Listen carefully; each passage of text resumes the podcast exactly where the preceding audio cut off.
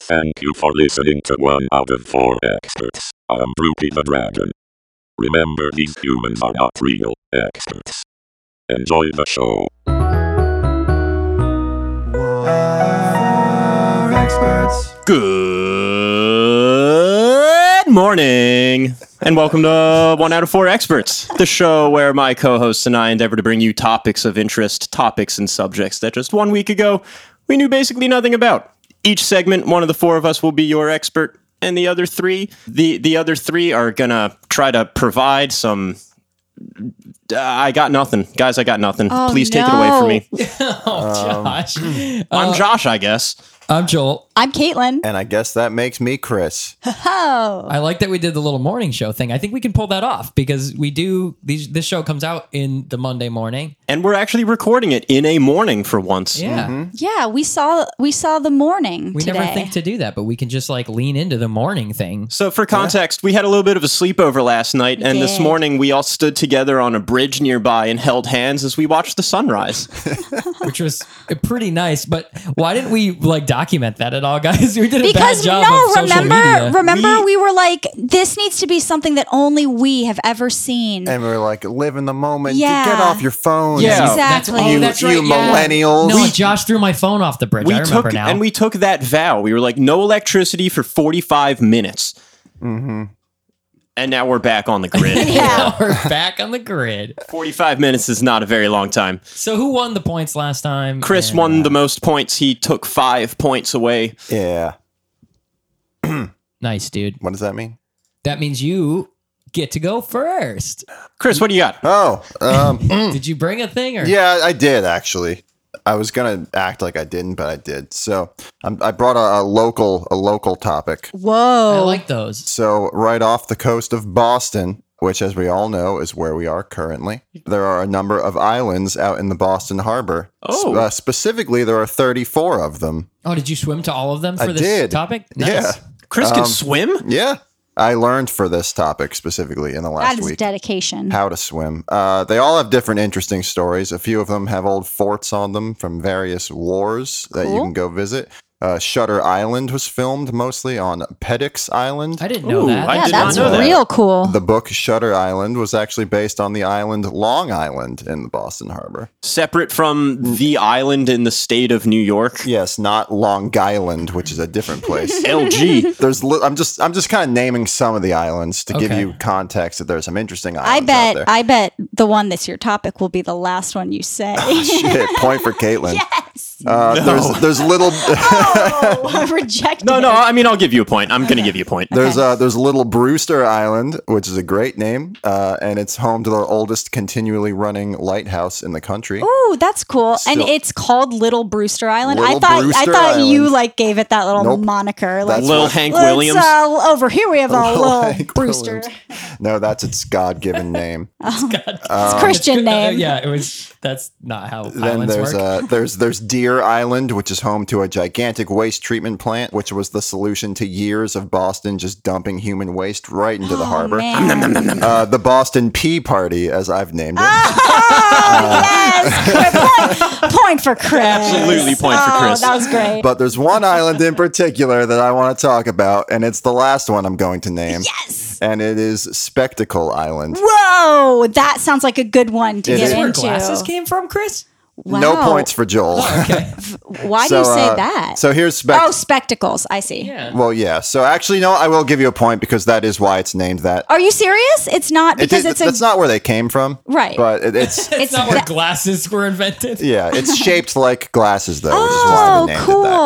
Oh, And that's that's it. That's my topic. It's that's it. Shaped like glasses. Nice. We'll be right back. Um, so it's about it's about four miles off the shore of Boston, and it's about 114 acres. Today, it is used mostly as a public park with five miles of hiking trails. It's got some nice gazebos on it. ooh, It's- gazebo. It's got a I lifeguarded love a good beach. gazebo. It's got a marina and a visitor center. So overall, it's a very nice, relaxing place. Sounds Sounds beautiful. like it. Uh, if, yeah. you, if you get close to Spectacle Island or even pay to visit, you'll notice that uh, along the entirety of the island, there's a stone wall traveling around the edge, which is the telltale sign that it's a man made island. Ooh. Mm, that Did they would- build it using that a would make coffer dam? sense. Well, I'm gonna I'm gonna get into it. So those rocks are it's a retaining wall, and they're holding the whole island together because Spectacle Island didn't actually uh, used to be one big 114 acre island with hiking trails and a beach and a nice gazebo. It actually used to be two smaller islands called Ah. drumlins, which uh, are elongated hills that look vaguely egg-like.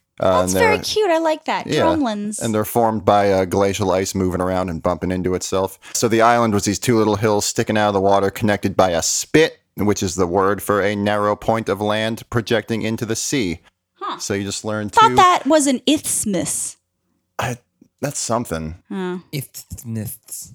Um, but That's fun you, to- you just that's fun learned to two say. two new words. Yeah, that's cool. I love those mini topics. And there will be a quiz. Uh, so two so two drumlins connected by a spit, okay, I like which that. is a very British sounding sentence. Mm-hmm. Oh, two drumlins connected by a spit. like that. Yeah, point for Caitlin. Um, I wasn't going to say it, but I did right here. You could see uh, Caitlin, if you'd be so kind as to say that. Oh, in a you British know you accent. never have to ask, I just, buddy. I just assumed. I assumed you would. Just comes right out that way. so, uh, if you picture what that might look like from above, you start to realize why it's called Spectacle Island So because did it they looked do this like a on pair of purpose? spectacles. If it's man-made, did they like complete the So- spectacles because they're like, oh, spectacles? Well, we'll just do that. that part is not man-made. That's what the islands actually used to look like. Oh, okay, So it naturally looked like that. But that's not what it looks like anymore. And a lot happened to this little island to get it to where it is today. So I'm going to get get into it. yes. So, uh, island narratives. Yeah. I love it. So, uh, in the 1700s or the 18th century, if you nasty, Spectacle Island was used as a smallpox quarantine for European migrants. Fun. So, uh, think think like the Hatch in Lost, but the Hatch is the whole island, and the quarantine is inside out. We gotta And, uh, go back. And Desmond is a bunch of Europeans, and the disease is smallpox instead of a plot device. Um, okay. They Well, I left mean, Oh, it's still Europe. a plot They, device. they just left Europe and they were like, see you in another life, brother. I can only find one source that mentioned this smallpox quarantine, so it's very possible that it's not true. Um, And if that's the case, we'll remove that part from the segment from the season one DVD. Uh, but for now, we'll leave it in. So I'm just going to jump ahead to something that all sources agree on. It's the early 19th century, and you're a Boston resident. You know how it is waking up hungover, walking down to Dunk's to pick up a large iced coffee and a box of assorted munchkins, and you eat them all in your shitty studio apartment where there's only one sink that you share between your bathroom and your kitchen. You pay $1,800 a month. You brush your teeth using a half drank Gansett tall boy from last night because you didn't pay the water bill, and you head out into the oppressive, moist 80 degree weather to go scalp some tickets and catch a Sox game. They lose. We all know the Red Sox of the early 1800s weren't in their prime. you had to catch a punk show at the Brighton Music Hall. Wait, Hey, hang on. early- Interjection. Punk shows would be at fucking O'Brien's. They're not at the Brighton Music Hall. no, there's punk shows there. They're Real everywhere. punk shows are at O'Brien's. That's True. where you Very get your true. crust on. Point for Josh because crust punk does come up later. Fuck yeah. so, uh, so you go, you go to catch a punk show. Hey, early 19th century Boston resident, some girls say to you outside the venue, smoking American spirits. You do your patented move, the twirl and double finger guns. It does not work. Damn, Oh, Ah, every time rooting my, for my it this hopes time. get get so high. Uh, you're humiliated. You just want to curl up in your shitty studio apartment and cry yourself to sleep, but it's summer, so of course they're doing construction on the B line at 3 a.m. You can't sleep through that shit. So, so what do you do? You got to get away from the hustle and bustle of early 19th century Boston. You got to take a vacation. And what better place to vacation to than someplace very close to where you live? That's right. Come visit scenic Spectacle Island right off the coast of Boston for panoramic views, lovely ocean breezes, and a third island thing. Uh, so, what I just described was the average day in the life of an early 1800s Bostonian. And as you can imagine, a lot of them just wanted to get away for a while. I really like that they still had to pay $1,800 a month of 19th century money. Yeah. Well, yeah, Yeah. Josh, Sounds right, there though. were also munchkins. When, when wages were mere cents a day. Well, it's adjusted for inflation. Okay, fair. So uh, yeah, they just want to get away for a while. Spectacle Island became sort of a vacation spot or even just a day trip location for Bostonians who just wanted to get the fuck out of the city. In fact, it became so popular that they built a hotel on it. And uh, what do you do when you build a hotel? You build a second hotel right next to it. So, two hotels were constructed on Spectacle Island in 1847 to house all the tourists and day trippers. who wanted to spend time on this nice little island in the Boston Harbor. And uh, you could probably picture it. It's uh, you know, it's a nice, nice little inn, cool summer breeze because this was before climate change totally fucked the earth. You're out on this little island with your best 1800s gal under your arm. You can stay at two hotels if you want. Fuck it. Uh, you can gamble and have sex with prostitutes and do a bunch of drugs if you want. You're on an island after all.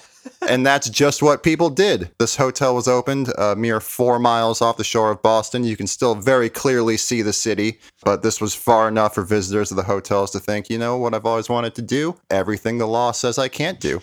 So they did, and did they did. I like to imagine these two hotels were, were rivals, and the residents of each would get into full on battles on the island, uh, just drunk and coked out of their minds but I couldn't find any solid evidence that that was the case. But there, there were fights. Basically, it was a lawless land. The hotel owners didn't really give a hoot. So it turns out in the 1800s, you can just set up camp on an island and do whatever the fuck you please for a while, because Oh, uh, sounds great. yeah, the police didn't find out about this illegal island brothel slash casino for 10 years. Wow. Good Yeah. job. See it from the shore. Good They job, called locals. it the golden decade. Way to keep your mouth shut, Revia. The police finally shut down both hotels in 1857, so 10 years after they opened up. So now uh, the city just has this island and it's just sitting there and it's looking real sexy to local businessman Nahum Ward, who purchased the island for $15,000. And adjusted for inflation, that is roughly four hundred and forty-one thousand five hundred and thirty-seven dollars and ninety-three cents.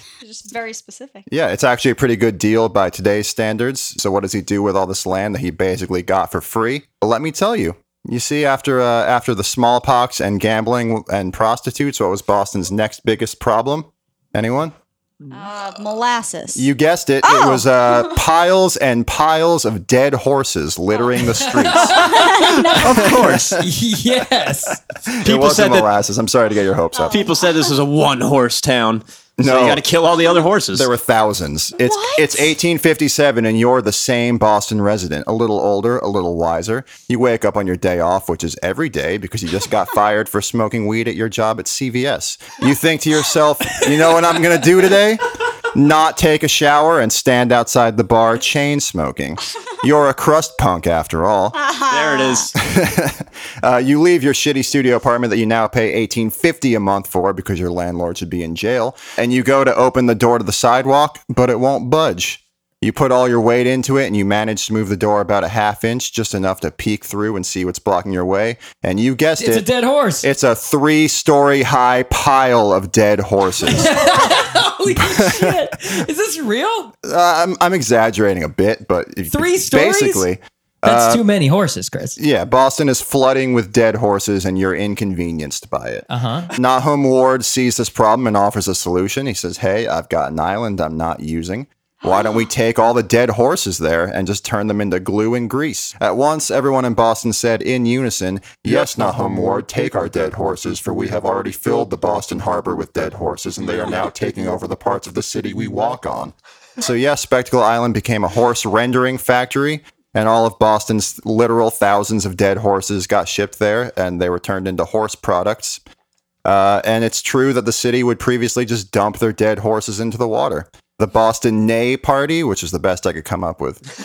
Um, so this this horse rendering factory operated for a while until, uh, congrats, we got rid of all the dead horses. So it just sort of turned into a, a general dump in 1910. Boston's trash would just get shipped over to Spectacle Island, and it, would, it became sort of a joke that people would just say they could walk to Spectacle Island from the mainland because there's just a big old bridge of trash. Spectacle Island was just Boston's trash incinerator until 1934, and it was literally just a burning pile of trash for years. Wow. Badass. So the incinerator itself eventually closed, but the island stayed Boston's dump for a long time. In the 1950s, apparently a bulldozer was completely swallowed by the trash. Badass. Uh, and the island continued to be a dump until the 1990s. In 1992, the Big Dig happened, which, is, if you don't know, it's where they just rerouted I 93 through a tunnel oh yeah. under the harbor and connected to Logan Airport and, and whatever. But uh, Pretty good. Did they did they use all the dirt to they put in the island? yeah, yeah. Oh, Point for Joel. Point for Joel. So uh, they Minecrafted the shit out of it. they did. So this connects to Spectacle Island because while they were doing this dig, it was big. So there was a lot of leftover dirt. and clay and land that used to be in one place, now they needed to put it in another place. So they put it on Spectacle Island. So what was once just a literal burning pile of trash in the Boston Harbor was turned into a beautiful grassy island with a bunch of trees and hiking trails and super nice now. And that retaining wall I mentioned earlier is because of this. A spectacle island you can visit today was made out of dirt from the Big Dig, but underneath all of this fresh Big Dig dirt is a bunch of trash and horse carcasses and the remains of a brothel and a casino and the original spectacle island that looks like glasses. We should do a treasure hunt there and just dig and see what we find. Yeah, let's see how far we can get. Bunch of prostitute jewelry. Whoever gets the most horses wins. If we can get to the hotels, then We could build like a, a terracotta horse army with all the horse skeletons. oh yeah, an underground one. Jesus Christ. So yeah, the island today looks nothing like how it did before all that shit happened, and uh, man is capable of destroying the Earth, uh, but also uh, creating some beautiful fake Earth. And uh, ironically, one source I found claims that all the trash is going to eventually save Spectacle Island because eventually, when global warming sends Boston into a watery grave, Spectacle Island will apparently stay above sea level because of all the trash. it'll float. Yeah. Sweet. That's fucking crazy. So, uh, moral of the story: produce more trash, don't recycle. Uh, one man's trash is another man's Island, I guess. miracle. uh, four out of four experts agree trash is good. Uh, Mm-hmm. Dead horses are good. Kill your horses.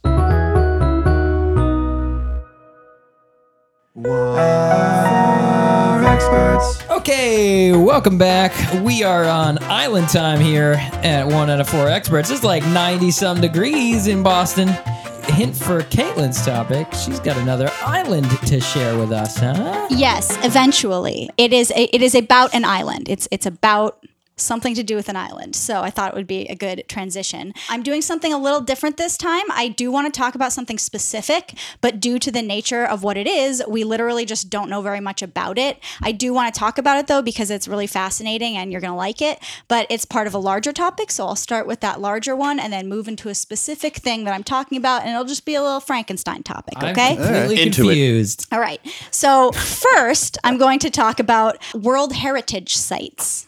Does anyone know what that, that is? Nope. Aren't think so. those are those places where uh, there's like a his like a significant historical Yes, point Landmark? for you. Yes, point for you. like created by people? so you get a point, but later more criteria was another section of criteria was added that is uh, They can be natural, too, For right? natural. things. Yeah. I Ah. see. So you get a point, but you're on thin fucking ice. yeah, but Yeah, just sure. watch it. So I'm going to be talking about them because it's a it's a really cool concept that I was not aware of till now. It's it's a landmark or area selected by the United Nations Educational, Scientific, and Cultural Organization, also known as UNESCO, and it, it's a landmark or area that has cultural, historical, scientific, or other kind of significance. UNESCO is a specialized agency of the UN based in Paris, and its purpose is to contribute to peace and security by promoting international collaboration in education, sciences, and culture in order to increase universal respect for justice, the rule of law, and human rights, along with fundamental freedom proclaimed in the United Nations Charter. So the sites are legally protected by international treaties and deemed important to the collective interests of humanity. These are sites that are already classified as landmarks or historically or culturally significant. It's also a conservation effort to protect areas that might otherwise come under threat due to any number of threats, but let's be real, it's usually just humanity's actions. Nice. So it's to protect these places from us. And the areas are demarcated by UNESCO as protected zones and added to a list, which is maintained by the International World Heritage Program, administered by the UNESCO World Heritage Committee. That's composed of 21 states parties that are elected by their General Assembly. So it's organized and operates kind of like the UN as a whole, and it is part of the UN.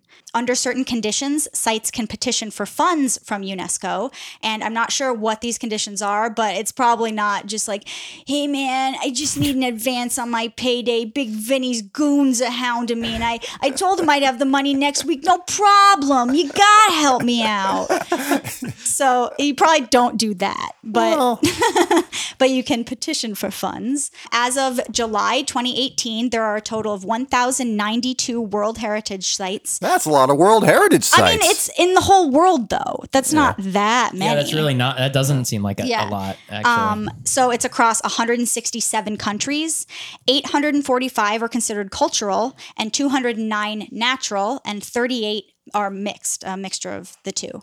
If anyone's curious, Italy has the most sites with Hmm. 54, then comes China with 53, Spain has 47, France has 44, and so does Germany, and India has 37, and Mexico has 35. The and- U.S. has one, and it's the No. fucking U.S.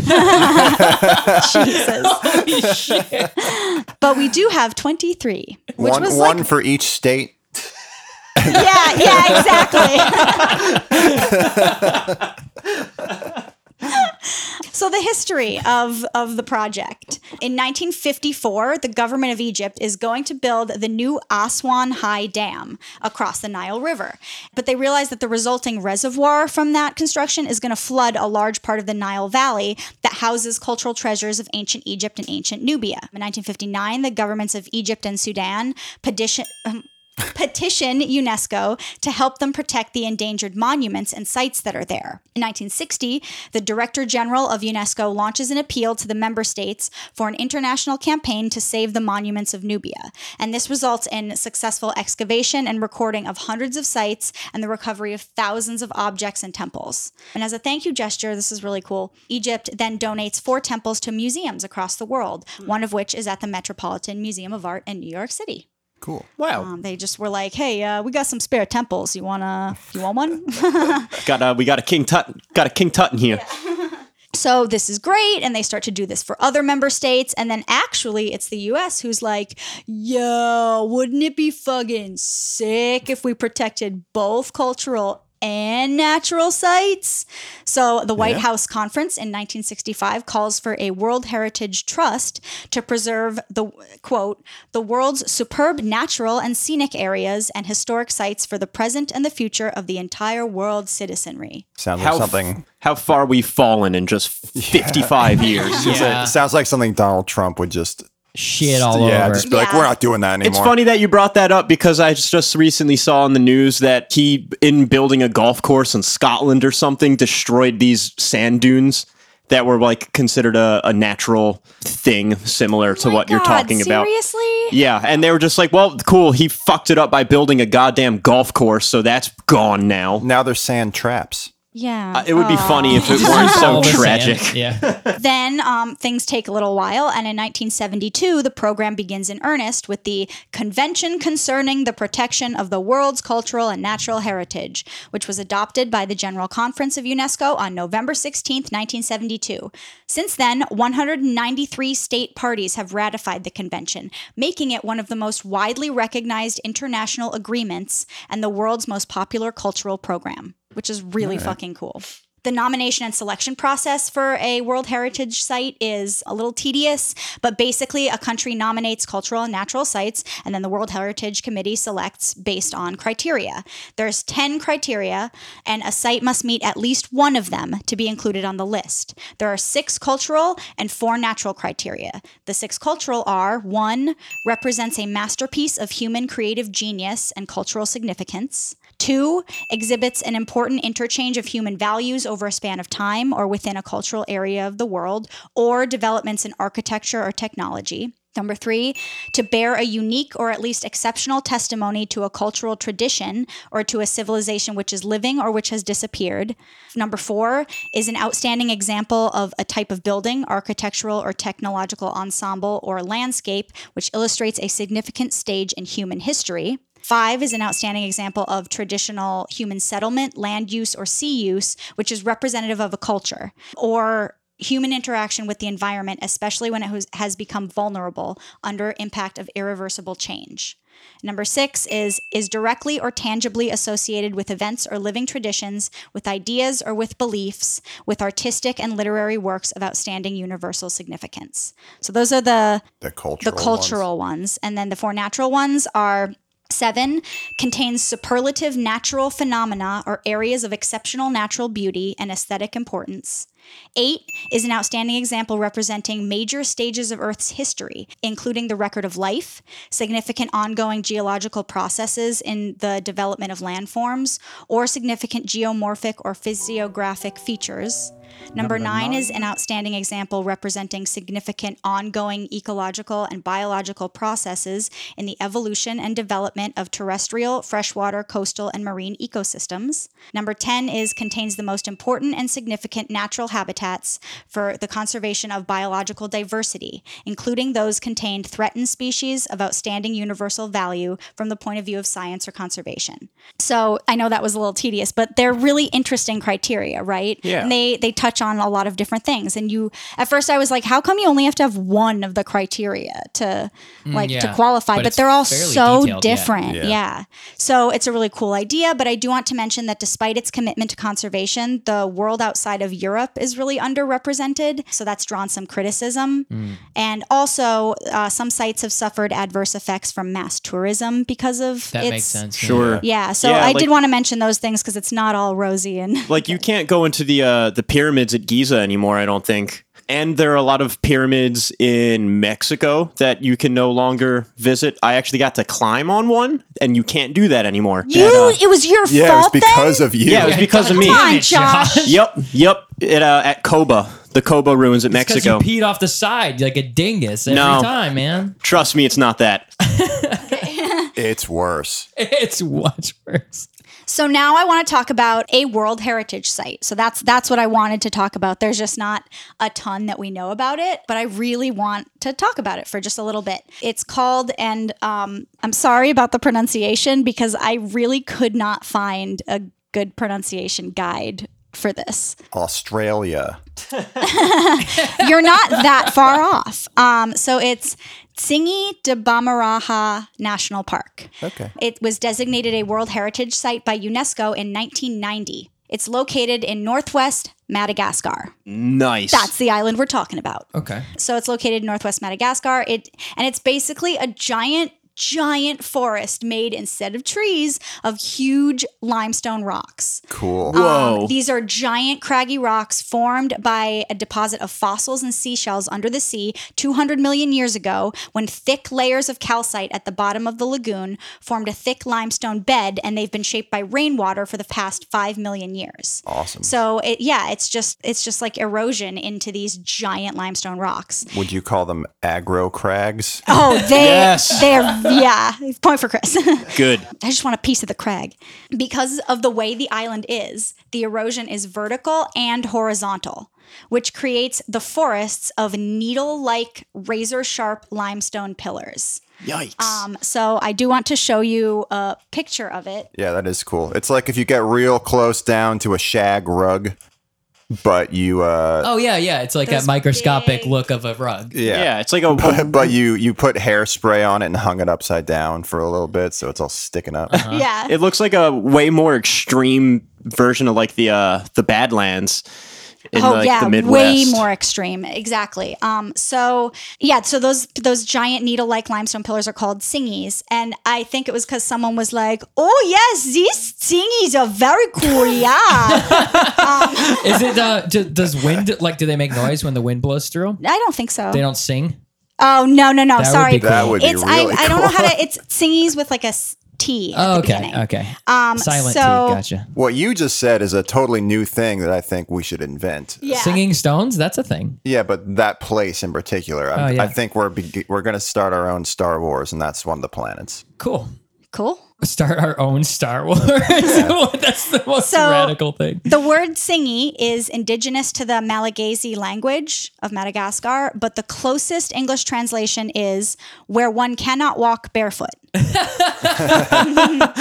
appropriate. Yeah. So um, in the 18th century, the Vazimba, the first inhabitants of Madagascar, lived in caves, caves surrounding the limestone forest. The site is still a place of worship for the local population.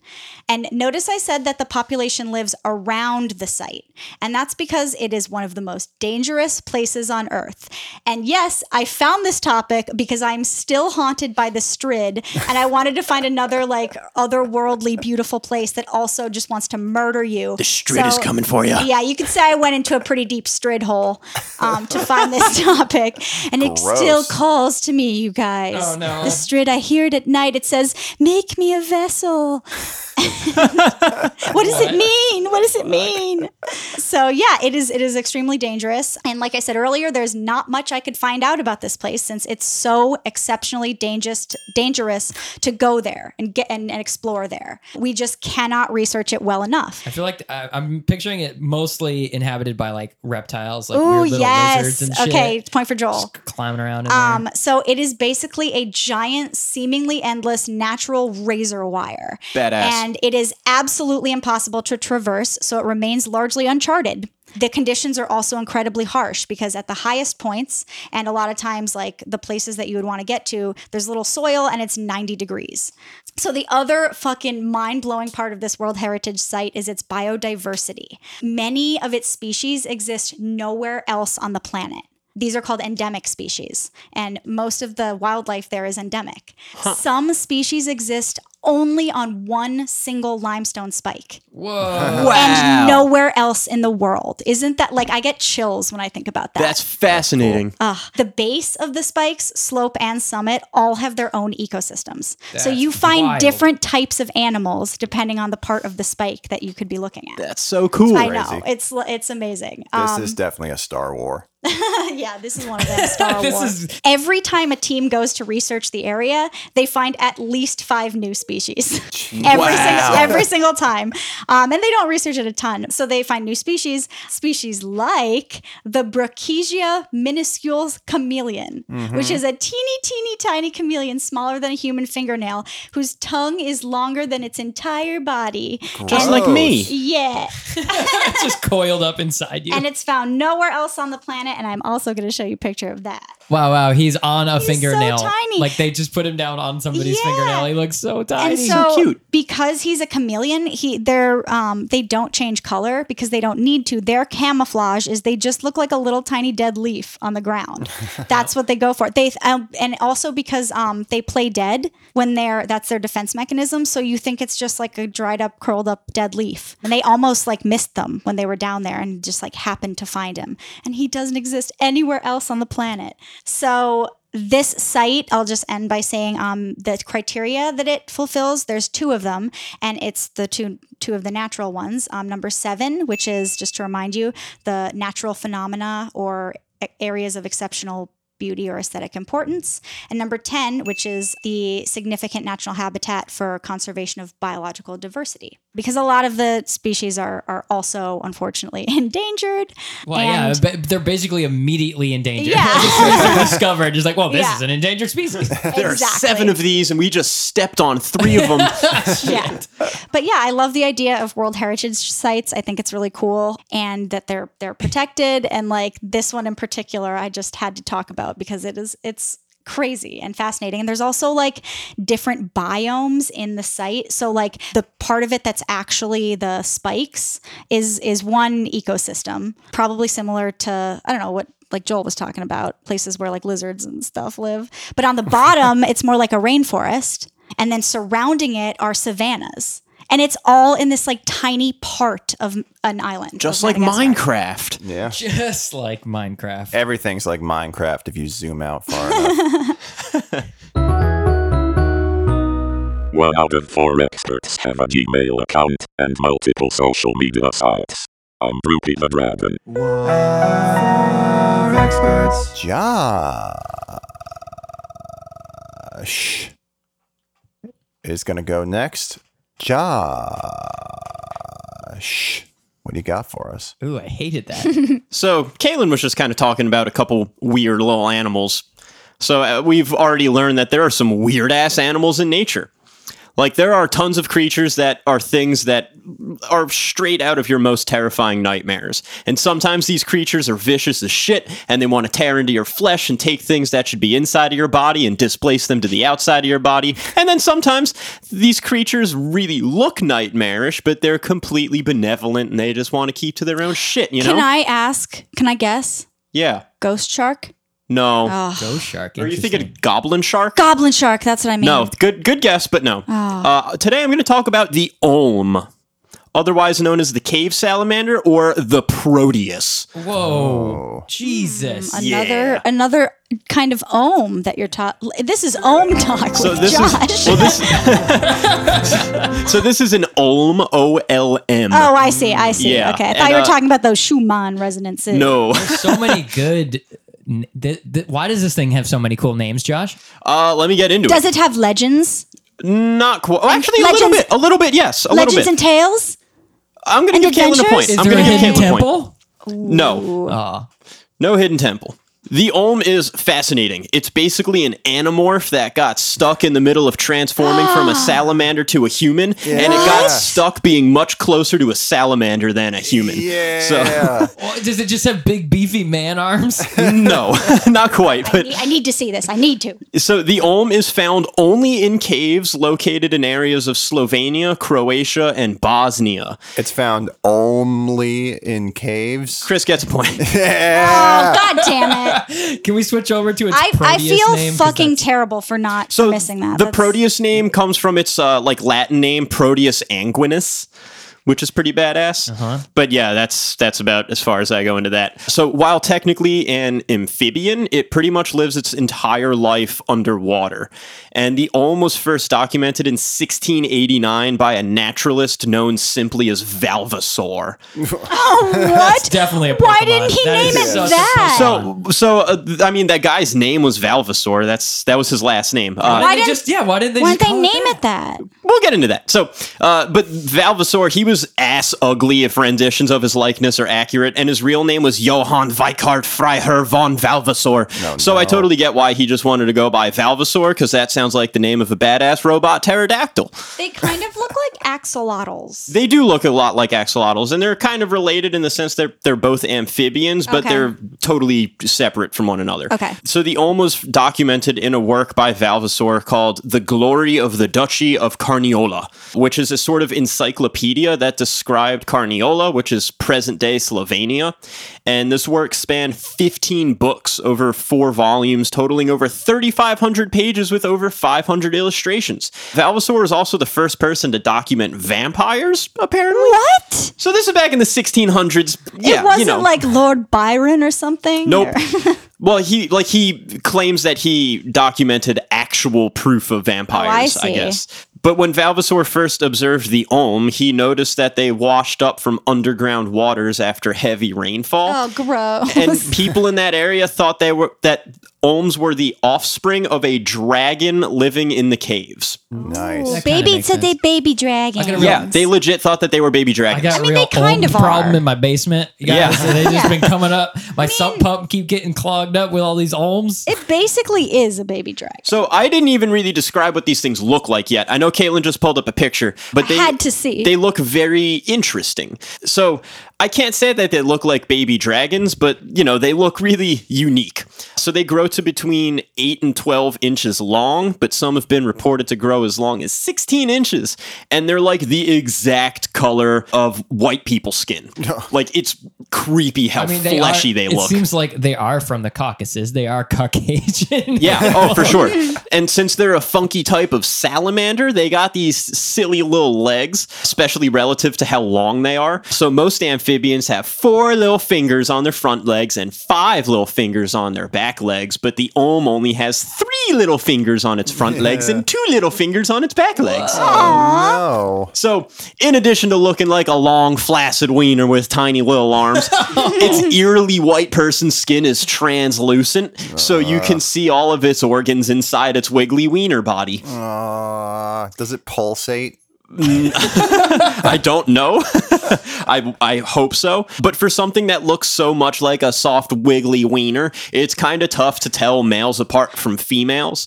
So the male cloaca is just a different size and shape compared to the female cloaca, and you could only tell which is which once they start banging. So a fun little mini topic for the uninitiated. Cloacas. a cloaca. Josh loves talking about cloaca. A cloaca Chris is, is horrified. Well, a cloaca is the only opening for digestive, reproductive, and urinary tracts for lots of different kinds of animals. It's, the three in one get or done hole that the old pees out of, poops out of, and has sex out of. The Holy It's- Trinity. It's the super Walmart of body holes. Cloacas. So the Om's got a cloaca. But what the Om doesn't really have is sight because its eyes don't do anything. So the Om has eyes. They just stop developing almost immediately and then they atrophy and they sit deep beneath the skin so they don't really function at all. Why are they there? Ah, yeah, why are they still Why there? have Because it was these? I mean, we still evolutionarily. have like wisdom teeth and tonsils and stuff. Well, yeah, I It was- think in, it- at some point it's expecting to inherit the earth and just grow Well, its eyes back. So at some point, I mean, you know, tens of millions of years ago, they didn't live completely underground, so they had eyes. And then after they kept breeding underground through thousands and thousands of generations, their eyes just kind of fell out of use. So they're like, gave fuck up. it, we don't need to put energy into growing them. Let's not. Now, this is where things get kind of creepy. Despite being completely unable to see, they always swim away from light. what? Weird. Well, are they totally unable to see? Because you said because you said their skin is a little translucent. Maybe their skin and is if like it's just, like- photosensitive. yeah, that's what I yes, was Caitlin gets a point. gonna say. Caitlin beat you to it. Sorry, Joel. the Olm has photosensitive skin cells, so they just automatically push themselves as far into darkness as possible, like reflexively. To make up for their lack of vision, their wide, flat head has lots of room for super powerful sensory organs. They have an incredibly good sense of smell. They can smell weird. like the tiniest microscopic amounts of organic matter floating around in water, and they could sniff out food and live off of practically no food. Like they can go up to 10 years without eating, which is pretty insane. Yeah, wow. Yeah, that's cool. In addition to a badass snoot, the Ohm can hear like a motherfucker, and it has multiple hearing organs in its head that allow it to detect sound through water and vibrations through the ground. And the Ohm possesses the ability to detect electromagnetic fields. Oh, wow. And there have been experiments that suggest the Ohm uses the Earth's magnetic field to orient itself in the dark. So it uses its ability to detect the Earth's magnetic field to figure out which way is up or down. The Ohm lives in underground water, which is typically between 46 and 52 degrees Fahrenheit, so it's pretty chilly. And their growth and the rate they hatch heavily relies on the temperature of the water. So eggs hatch much faster in warmer water, as quickly as 90 days, and much slower in colder water, averaging at around 140 days before hatching. But after hatching, they don't reach sexual maturity for 14 years, despite being full grown after just four months. So for like m- 14 years, they're just full grown wiggly man babies that can't bang. Useless cloaca. Also, these things live for a really long time. On average, they live to 69 years old. Wow. Yup, Yeah. 69. Uh, nice. But that's just an average. So that means there are lots of ohms that live well beyond 69 years old. And statistically speaking, they could live to well over 100, which is wild because they're just these little worms. yeah. Uh, but Oh, maybe man. that's in part because they show no physical signs of aging. What? They physically do not age. Oh wait, I feel like I've heard about this part of this. Yeah, so there are like a, a few animals that seemingly don't age. Their cell degradation is like really weird, right? Yeah, it, it just like they don't degrade, basically. I'm going to give you a point, Joel. Depending where exactly the ohms are from, their bodies can differ pretty significantly. And there's a small area that's less than 40 square miles in Slovenia that spawned the black ohm. Oh, yeah. That's a great metal band name. And Uh, actually, Yeah.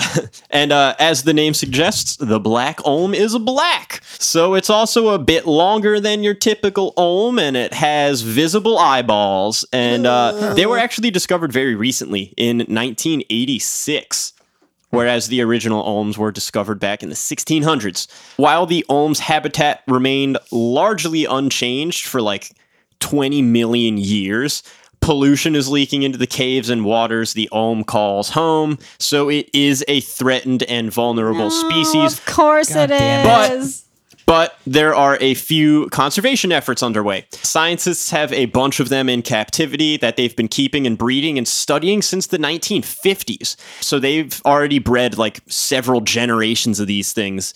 And even though their natural numbers are declining, hopefully scientists can harness all their crazy superpowers before they totally vanish off the face of the earth. But I hope humans follow shortly after, or better yet, I hope the Ohm outlives all of humanity Oh, it will. by millennia. and grows Oh, its yeah. eyes back and takes over the world. Yeah, I have I have no fear that that's what will happen. Good. Yes. But uh, yeah, I had never heard of the Ohm until I started researching this topic, and they're cool as shit, and I like them. They sound pretty gross to me, Josh. I'm not gonna lie. That's fine. Pretty That's grossed out. That's all right.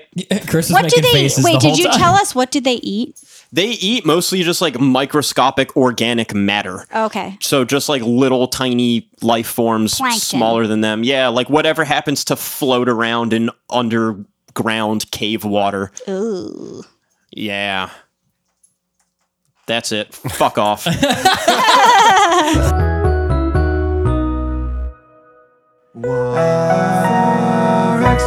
Welcome back. Uh, Joel, happy 4th of July. Did we even say that it was Fourth the of fourth? July? Yeah.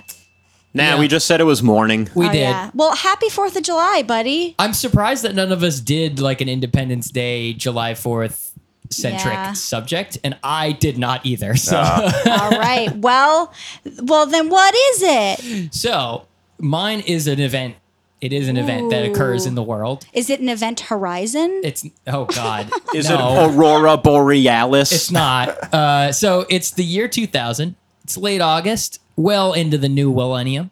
yeah. You find yourself in Savonlinna, Finland, for an international championship. The first of its kind, in fact. The event is sponsored by some insurance company, but you don't give a shit. You've spent the night drinking with the boys, and your cell phone has slowly been crapping the bed for weeks. You can't hear shit. Your girl dumped you because she thought you said strip club when you really just went to hang out down at Phipps Pub again. Your rage has been building.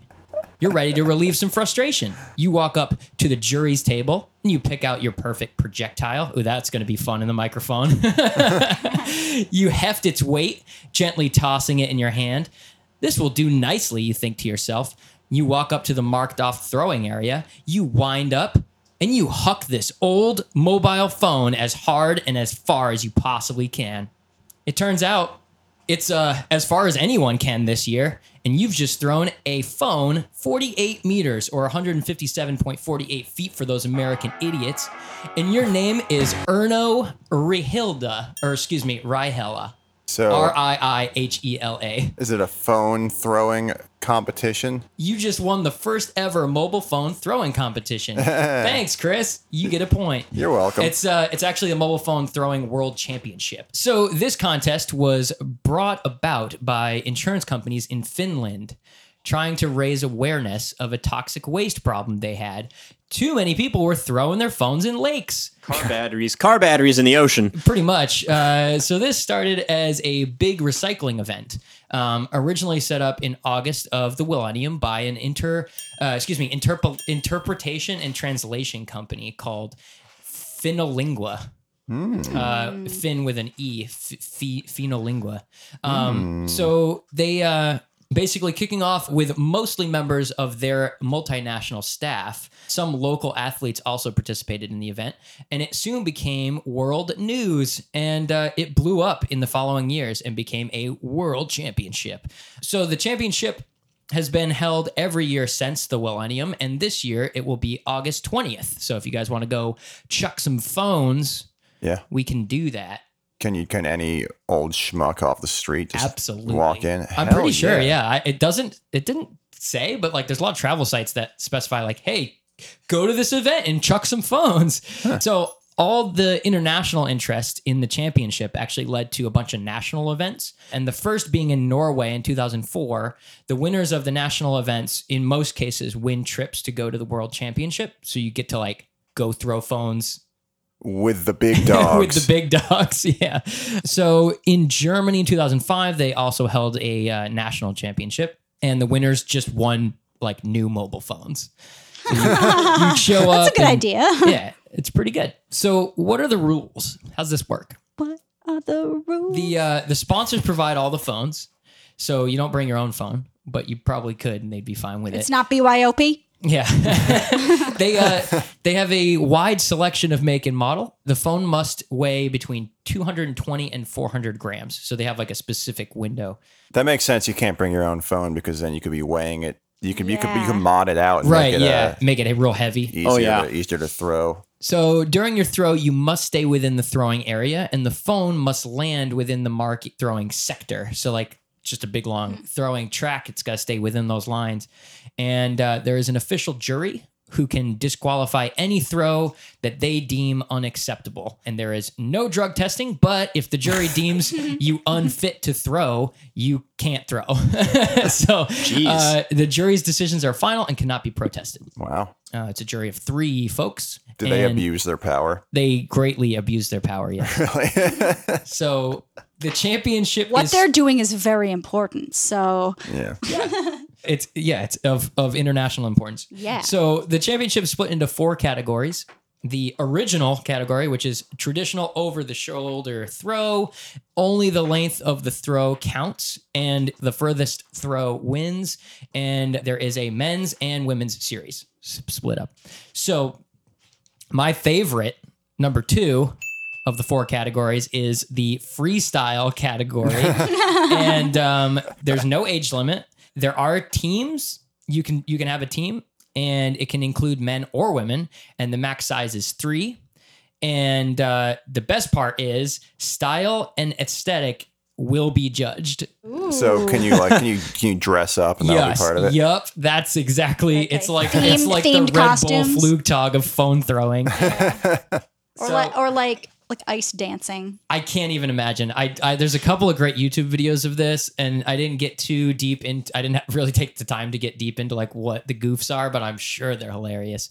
So the jury will judge the overall appearance, grading from one to six points, and one throw per person. So the next category is team original, which is uh, traditional over the shoulder, and it's a three person max team, and the teams can be men or women. Again, these are unlike the freestyle, it's split, so you have to have it on all men or all women's team.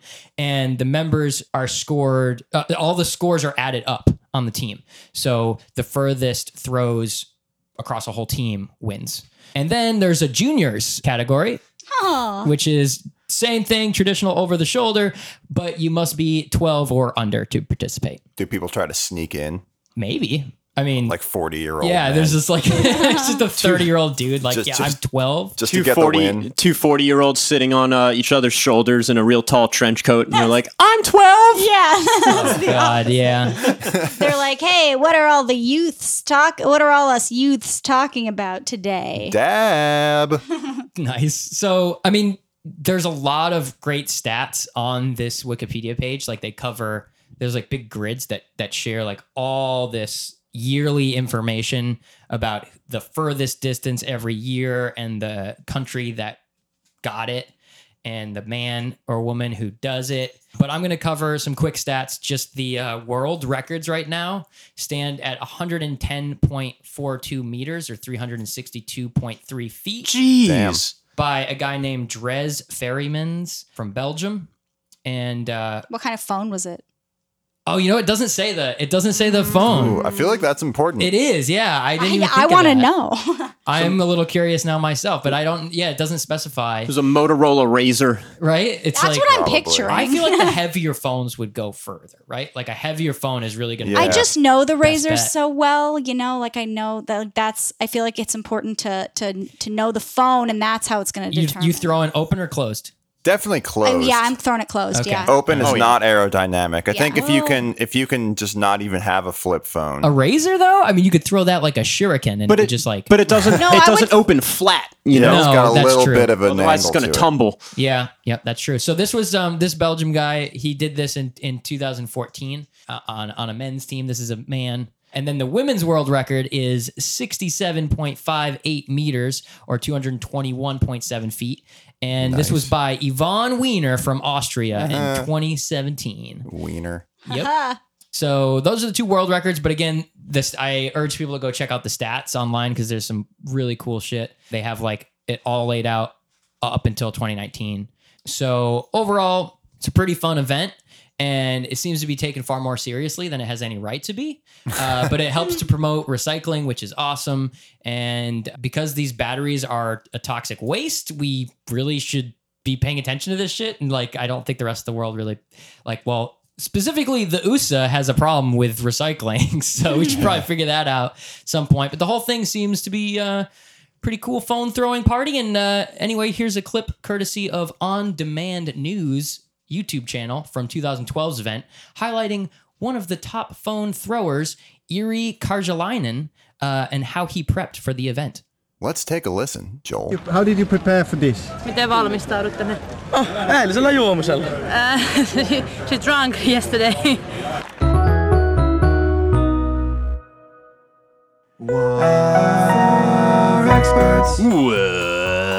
Welcome back to the end of the show. We're going to end it the same way we started it with a big old pitch scoop. And uh, Another one, We got alright. some points. I wasn't even planning for that one. It just kind of happened because I didn't plot my sentence before I opened my dumb fucking mouth. Who uh, who won the points there, Josh? this was a pretty even even scoring game. We do have two ties.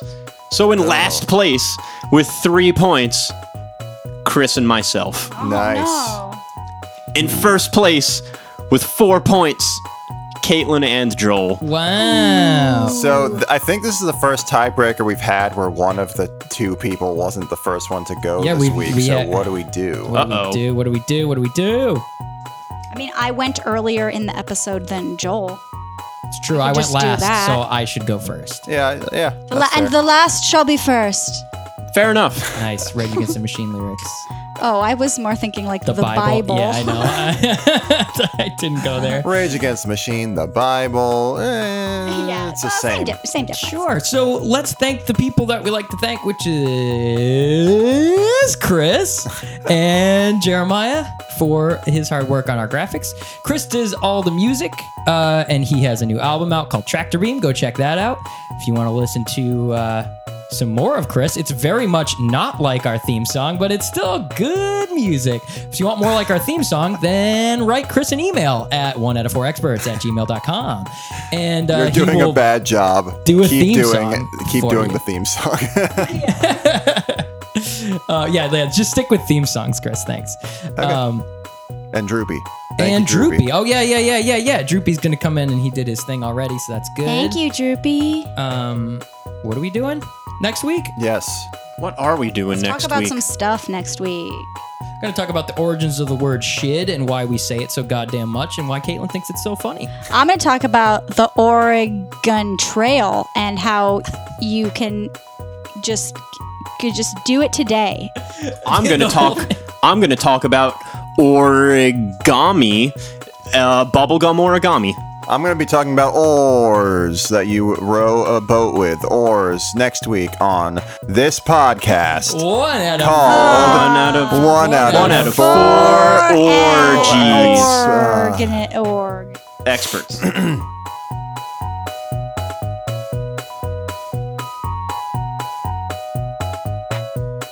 So uh, if you picture it, uh, if you picture, uh, so I'm sorry. I just, uh, let me start this over. It's it's just about 11 a.m. and Chris has already had seven beers. Experts.